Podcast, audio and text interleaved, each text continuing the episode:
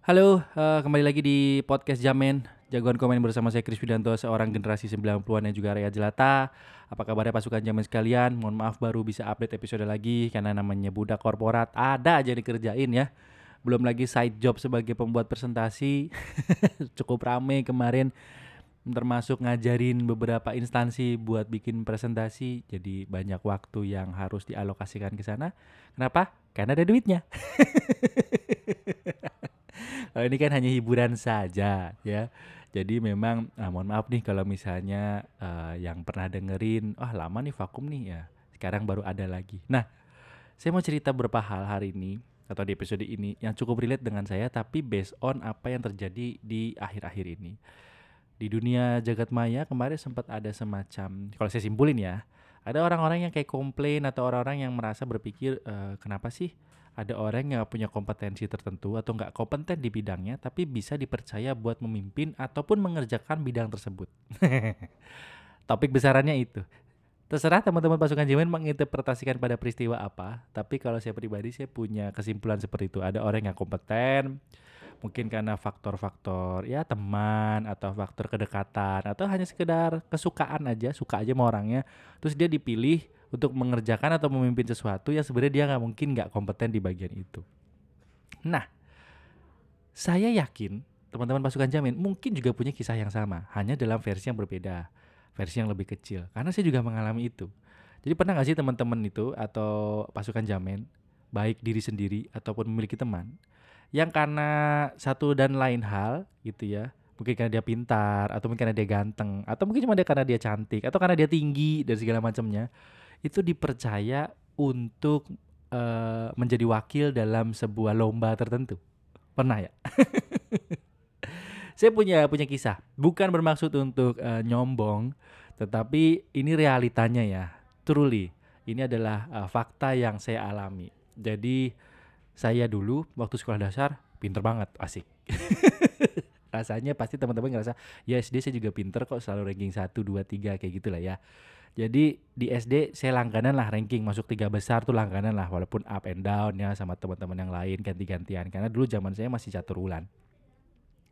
Terus eh, sama sekolah SD saya kan waktu SD negeri itu kalau orang yang pinter atau masuk tiga besar itu kayak dianggap bisa apa aja, bisa melakukan apa saja.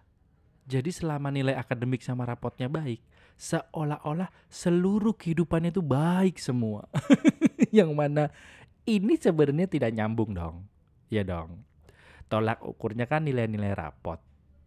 Ya kan? Tetapi kan nggak ada nilai-nilai lain nih. Kayak nilai-nilai kepribadian. Nggak ada tuh. Atau assessment eh, potensial akademik atau potensial leadership yang gitu-gitu kan nggak ada tuh. Cuman rapot ya udah nilai matematika, bahasa Inggris, PPKN, bahasa Indonesia segala macamnya. Dan kalau nilainya tinggi, dianggap bocah ini atau anak ini itu pasti bisa melakukan hal-hal yang sampai di luar akademik itu. Itu saya alamin tuh. Kenapa contohnya? Minimum pemilihan ketua kelas. Ketua kelas itu selalu dipilih yang paling baik, yang nilai rapotnya paling bagus. Padahal belum tentu loh leadershipnya bagus. Orang ada kok yang pinter tapi habis itu pas jadi ketua kelas ya dia nggak mau aja gitu. Disuruh apa sama gurunya ya dia nggak ngikutin. Jadi kadang-kadang ketua kelas itu cuma sebagai simbol. Nah, pernah nggak ngerasain kayak gitu? Pernah? Atau pernah punya teman kayak gitu? Pernah? itu baru urusan ketua kelas. Baru urusan terkait dengan hal-hal yang eh, secara fisik atau tangible itu nggak terlalu kerasa gitu ya. Lagi pula ketua kelas zaman SD nggak sekenceng ketika mungkin jadi ketua himpunan misalnya ya atau ketua OSIS gitu. Rasa-rasanya ketua kelas mungkin skopnya kecil. Cuma saking ekstrimnya kadang-kadang kenapa orang pinter-pinter yang ada di SD pada zaman saya itu juga diikutin lomba yang dia nggak kompeten guys. Kayak saya. Saya itu pernah disuruh jadi lomba sepak bola. Ya Allah. Disuruh jadi atlet guys. Padahal kan nggak nggak kompeten ini. Padahal nilai penjaskes saya dulu tuh ya dia tujuh gitu. Tapi kenapa kok dimasukin tim sepak bola? Padahal main bola aja saya nggak bisa. Terus kayak dengan PD-nya guru itu kayak udah nggak apa-apa kamu masuk tim sepak bola ya. Lah kenapa Pak? Ya karena kamu pinter sih. Lah saya pinternya kan ngerjain soal bukan pinter main bola Pak. Kenapa saya jadi masuk tim sepak bola? Itu juga agak-agak misleading ya. Kenapa nilai rapot yang baik tuh jadi dianggap dianggap uh, jadi bisa semuanya. Itu baru ketua kelas.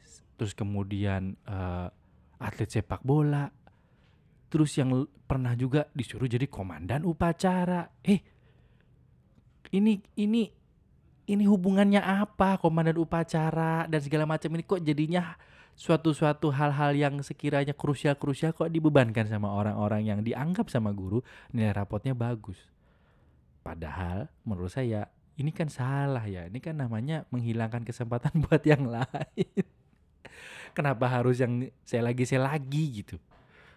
jadi saya punya teman tiga besar ya itu itu aja tuh yang nanti satunya komandan upacara satunya pengibar bendera lah bisa begitu kenapa pengibar bendera harus dianggap dari ranking Padahal kan biasanya pengibar bendera dianggap yang harusnya barisnya paling bagus, badannya paling tinggi. Lah enggak, ini diambil yang rankingnya bagus. Padahal di dalam rapot nggak ada tuh nilai baris berbarisnya berapa, kan nggak ada.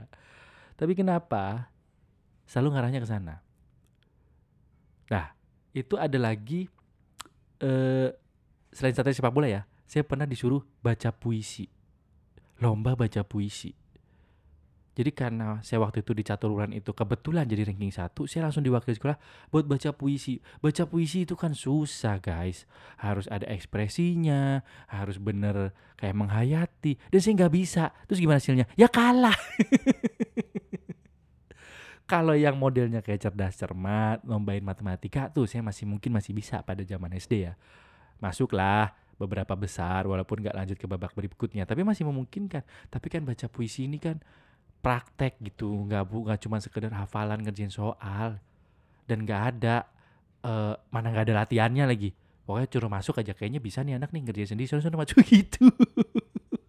Tiba-tiba uh, uh, Wit sini gitu dipanggil sama guru kan wali kelas itu iya pak gitu. Ikut bapak ya gitu. Oh iya pak gitu. Ikutlah namanya anak SD kan tiba-tiba naik motor diturunin di sekolah lain. Tiba-tiba tulisannya lomba baca puisi. Ada bannernya. Lah ini saya apa guys? Itu si sodorin kertas. Dia nanti kamu baca puisi di panggung. Ya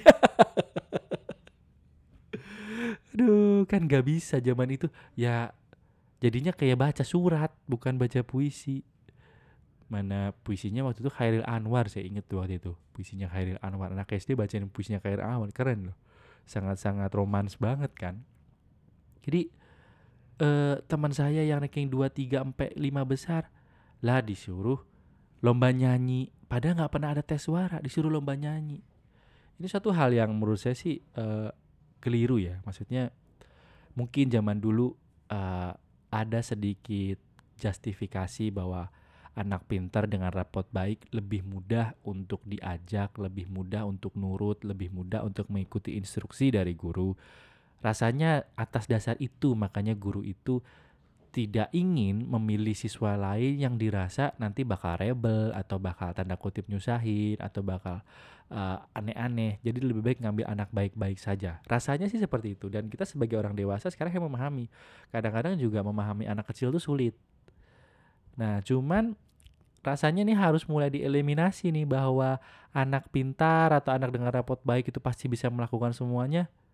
Rasanya nggak bisa lagi sih seperti itu. Dan ini uh, harus diubah. Jadi buat para pasukan jaminan sama kayak saya, saya punya anak usia 2 tahun untuk saat ini pas ini direkam ya. Jadi rasa-rasanya uh, harus ada pemahaman gitu bahwa ketika dia itu jago di sebuah bidang dan kemudian tidak jago di bidang yang lain itu ada suatu hal yang wajar. Jadi instead of mungkin bagus semua gitu dan akhirnya malah misleading kayak tadi, ya mungkin lebih baik diarahin aja sama hal-hal yang dia suka. Satu hal-hal yang dia menonjol dan ketika itu menonjol itu diasah lebih bagus lagi supaya kebaca oh kayaknya arahnya ke sana. Dan buat para guru cobalah untuk uh, lebih lagi melebarkan pandangan supaya kejadian case itu nggak keulang lagi. Karena saya nggak ngerti apakah uh, ini ngaruh atau enggak ya dengan apa yang terjadi recently bahwa orang yang kompeten ditaruh di tempat-tempat yang uh, uh, dia nggak bisa gitu atau dia sama sekali nggak punya basic ilmunya. Oke okay lah orang dewasa mungkin bisa adaptasi tapi kan lebih baik tetap memilih orang yang kompeten di bidangnya ketimbang memilih orang yang karena kita suka aja atau karena dia ganteng atau karena kepribadiannya bagus atau karena nilai rapotnya bagus terus ditaruh di suatu hal yang terlalu teknis yang dia juga nggak menguasai buat apa? Nah, itu kayaknya bisa dididik dari dari kecil tuh ketika orang itu memang bagus di akademik tetapi mungkin dia nggak jago di banyak olahraga ya jangan dimasukin tim sepak bola. Saya nggak cuma tim sepak bola loh saya masukin tim basket sama tim kasti guys. Saya mukul aja susah itu jadi meleset terus itu si bola nggak pernah kepukul. Tapi tetap tetap dapat respect sih cuma cuma malu aja. Sih nggak bisa apa-apaan nggak berkontribusi. Bukan hanya bukan karena kita itu bagus di nilai rapot artinya kita bagus semua. Bukan karena hanya ada penilaian yang sempit jadinya kita harus me, menjustifikasi dia bisa melakukan banyak hal. Enggak setiap orang pasti punya jagonya masing-masing setiap orang pasti punya kemampuannya masing-masing yang mana dia pasti ketika dapat uh, subjek yang tepat dengan kemampuan yang bagus ya dia akan melejit di sana saya yakin tuh Cristiano Ronaldo juga kalau disuruh ngerjain matematika aljabar itu juga mungkin belum tentu bisa Tapi buat para guru-guru sekolah SMA International School misalnya, ya disuruh main sepak bola kayak Cristiano Ronaldo, ya kagak bisa. Jadi setiap orang tuh udah pasti punya jagonya masing-masing. Nah, jadi berkontribusi pada pendidikan kita di Indonesia, yuk kita mulai melihat orang-orang yang potensinya bagus kita kencengin di sana sisanya boleh lah rata-rata yang penting nggak nggak goblok-goblok banget gitu kan yang penting nggak bodoh-bodoh banget at least dia ngerti dia tahu uh, dapat nilai 7 pun mungkin udah bagus, tapi dia harus punya nilai 9 sama 10 di subjek lain yang dia kuasai dan dia bisa berprestasi di sana. Nah, itu cerita Jamin pada episode kali ini. Mudah-mudahan teman-teman semua mulai uh, sadar buat para guru ya, jangan nyuruh orang yang rapotnya bagus untuk main kasti kayak saya. Mungkin dia bisa ya, bisa jadi bahan tertawaan tapi nanti kasihan ya dia dibully. Katanya pinter, main kasti nggak bisa. Ya, nanti jadi ini ya uh, mental down nanti karena dia ternyata tidak menguasai apa yang dia kerjakan. Itu saja episode jamin pada kali ini. Sampai ketemu di episode jamin berikutnya dan bye bye.